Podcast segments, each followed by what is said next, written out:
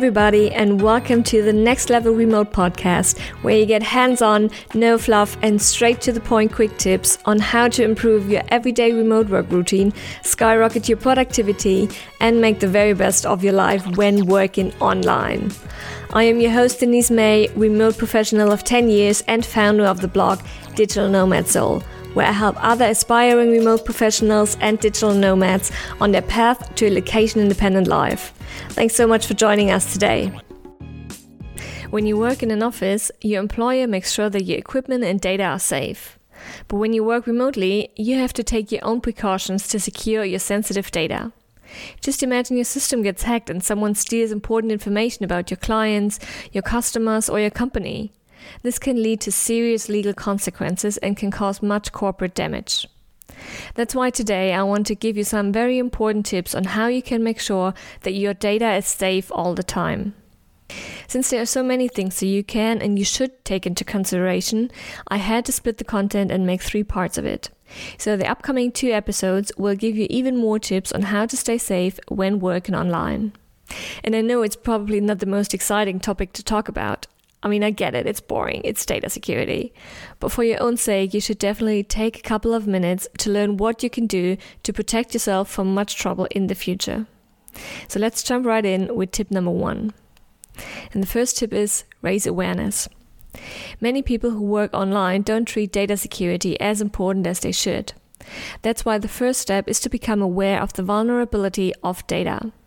You need to understand the importance of keeping your passwords, internet connections, files, and all of that safe all the time. This is particularly true when you are dealing with confidential information. Remember, you have a huge responsibility towards your employer, your clients, or your customers. Plus, you don't want to get yourself into legal troubles. So make sure that you implement a professional data management system. Tip number two is use your work devices. Now, if you're employed and your company provides you with devices such as laptop or phone, use them. These devices will most likely have all of the software installed that secures your work related data.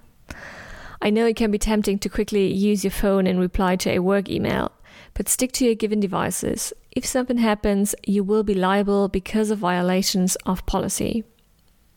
Tip number three is use antivirus software. If you use devices provided by your employer, you will most certainly not have to take care of this.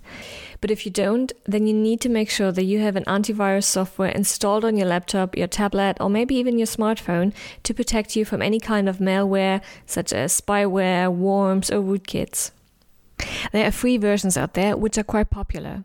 However, you might want to consider going for a paid version to get more features such as browser safety, phishing protection, or online account protection.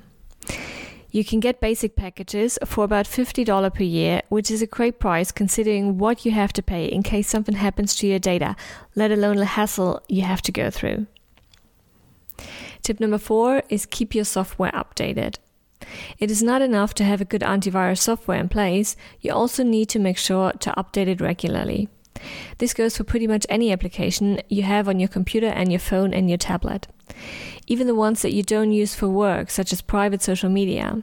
If you don't update them, security leaks may appear, and that can make it easier for potential malware to infiltrate your entire network.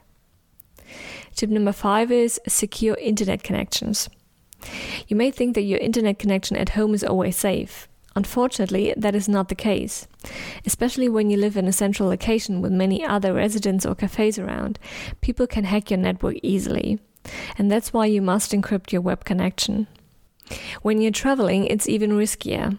One of the options would be to use a personal hotspot for internet, for instance, your phone or a mobile hotspot such as SkyRoam. Avoiding unsecured public Wi Fi connections at airports or at cafes would be the best idea. If that is not possible, it is, it is essential to use a reliable VPN. And this brings us to tip number six, and this is use a VPN service.